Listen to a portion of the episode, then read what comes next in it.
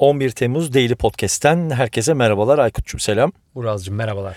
Merhabalar. Dün bıraktığımız yerden hemen hızlıca devam edelim Aykut. Şeyden bahsediyorduk. B2B Podcast Guide'den bahsediyorduk. Ee, çok keyifli bir PDF link paylaştık ve insanlar şu anda umarım ki bu PDF linke bakarak takip ediyorlardır bu içeriği diye umut ediyorum. Ve sana hemen şöyle bir soruyla hızlı bir başlangıç yapalım. B2B bir podcast yaparken e, bizler gibi Podfresh gibi Olmaz Medya gibi bir partiyle, third partiyle çalışmıyorsak nasıl bir platform seçmeliyiz ve bu platformu seçerken aslında nelere dikkat etmeliyiz, ne gibi özelliklerinin olduğundan emin olmalıyız gibi aslında kendi ayağımızı belki baltalayan bir soru soruyorum farkındayım ama bence bunun cevabını verebilmemiz çok önemli sektörel açıdan. Güzel soru Uras. Bence şöyle bakmakta fayda var. Ee, bir önceki bölümde konuştuğumuz şeyi hatırlarsın aslında. Dinleyicilerin hepsine söylediğimiz şey şuydu. Bir hedefin olmalı ve hedefe giderken yaptığın her şeyi ölçebiliyor olmasın.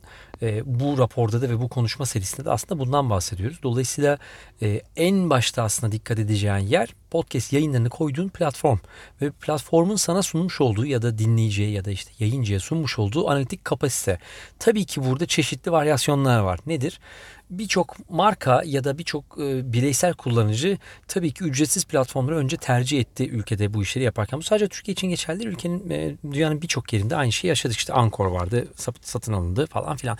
Ücretsiz bir takım servisler veriyordu. Fakat ücretsiz iş olduğu zaman tabii ki analitik servislerinde bir takım limitlemeler ve sıkıntılar ya da eksiklikler oluyor. Yaptığın her şeyi ölçemiyorsun. Bir podcast yayıncısı ya da bir marka bu sektöre girip de podcast üretmeye başlıyorsa eğer o zaman e, seçeceği platformu kendisine elindeki imkanlar çerçevesinde en fazla analitik servisi sunan ve kapasitesi en geniş olan platformu tercih etmesi bence en önemli adımlardan bir tanesi. Bu daha sonra yayını büyütmeye başladığında da önüne bir engel olarak gelebilecek noktalardan biri olduğu için bence buna dikkat etmek lazım. İlk nokta bu.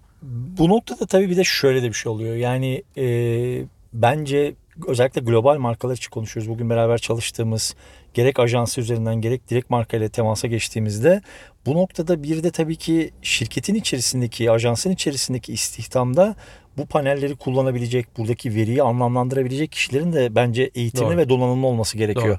Buradaki handikaplardan birisi şu sektörün içerisinde özellikle YouTube tarafında sosyal medya alıştığımız işte Instagram akışına, TikTok akışına, verilerine, Google verilerine alışkın çok sayıda çok kalifiye arkadaşımız varken podcast tarafında henüz bu birazcık erken e, dönemde diye düşünüyorum. Dolayısıyla bence ekiplerin içerisinde böyle kişileri barındırmak veya eğitimlerini sağlamak, oryantasyonu oryantasyonlarını yapmak da oldukça kıymetli. Birazcık bu paketlerden istersen önerilerimiz olsun. Bence burada ilk atfı şeye yapalım. E, bu üzerinde konuştuğumuz raporun yayınlayıcısı co-host'a verelim. Biz hiç kullanmadık seninle co-host. Yani evet, Podfresh'te de kullanmadık. Biz denemedik. E, Quill ile beraber çalışıyorlar evet. aslında. Co-host Quill partnerli bir iş yapıyorlar şu anda. E, bu raporu incelemeye başladığımda aslında yeni eklediği kapasitelere bakmaya başladım. Gerçekten keyifli şeyler var. Bir öncesinde şunu da koyalım. Tabii ki bu arada bir podcast yapan markanın kendi bütçesi kapsamında bir takım e, limitleri oluyor. Yani Ankor'u ilk kullanmalarını anlıyorum. Ee, ücretimiz yok, bütçemiz yok, yapabileceğimiz bir yerimiz yok. Ankor kullandık. Okey ama eğer bu bir seferlik 8 bölümlük bir şey olduktan sonra devam edecekse ve uzun yıllar seninle bir kanal olarak hayatına devam edecekse o zaman burada maalesef e, bir bütçe ayırıp doğru bir kanalla çalışmak önemli. E, Co-host'un mesela sunduğu şeylerin arasında en güzel yerlerden biri SEO optimization'ı sağlayan bir altyapı olması. E, sizin podcast'inizi dinleyen e, markaların listelerini çıkarabiliyor olması gibi mesela teknik diğer yayınlarda, diğer altyapılarda olmayan bir takım özellikler sunuyor. Bence şöyle ikiye ayırabiliriz.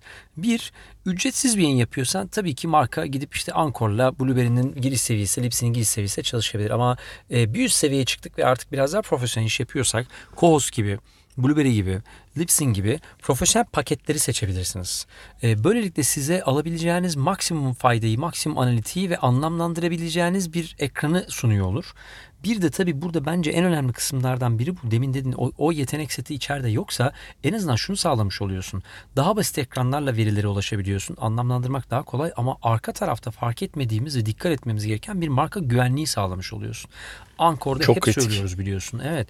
Yani Ankor'da eğer farkında olmadan Spotify reklamı açıldıysa artık Spotify for Podcasters demek lazım ama e, reklam almaya açıksan bir finans kurulumuysan yarın başka bir rakip finans kurumunun reklamı burada döndüğünde ne yapacaksın? Şifren senin elinde artık yoksa ve çalışan kişi işten ayrıldıysa bir admin paneli olmadığı ve Ankor kullandığı için ne yapacaksın? Şimdi içeride bu güvenlik adımlarına dikkat edecek platformlar kullanıyor olmak lazım. Bence en başta en önemli kısımlardan bir tanesi bu.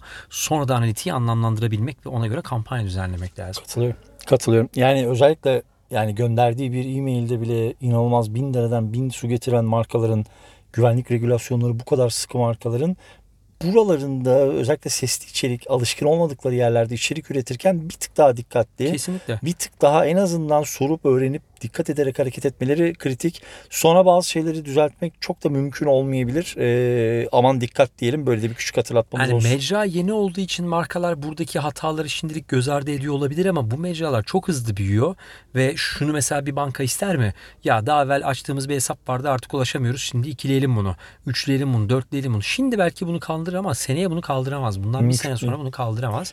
Mümkün o değil. kurum şey kültürü çok zor oturuyor güvenliği ve algısı. Dolayısıyla onu bozmayacak hareketler yapmak önemli. Kesinlikle katılıyorum. Yani dediğimiz gibi bu platformlarla ilgili bence B2B platformlarla ilgili tabii ki şu anda tartışmasız Megafon'un liderliği, Megafon by Spotify'ın liderliği zaten tartışmasız. Ee, bundan bir sene öncesine kadar B2B dışında satış olmayan bir kanaldı ama bugün zannedersem artık bir tık daha bu konuda esnekler diye düşünüyorum. Aykut istersen bugünkü bölümü ufak ufak sonlandırmadan yarın nelerden bahsedeceğimizi konuşalım. Yarın aslında bir tık üzücü bir konudan bahsedeceğiz. Ee, yine bu rapora bağlı kalacağız. Bu raporun içerisinde yer alan podcast analitikleri ve anal podcast'in analitiğini ölçebileceğimiz tool'ları, araçları konuşacağız seninle. Bunların en önemlisi aslında hepimizin başucu rehberi olan Chartable'dı. Doğru. Kendisine veda ettik gibi bir durumun içerisindeyiz. Evet. Biraz istersen yarın bundan bahsedelim. Ne dersin? Harika olur. Harika olur. Oradan da biraz detaylandırmaya başlarız. Süper anlaştık. O zaman 11 Temmuz Daily Podcast'in sonuna geldik. Yarın görüşmek üzere. Görüşmek üzere.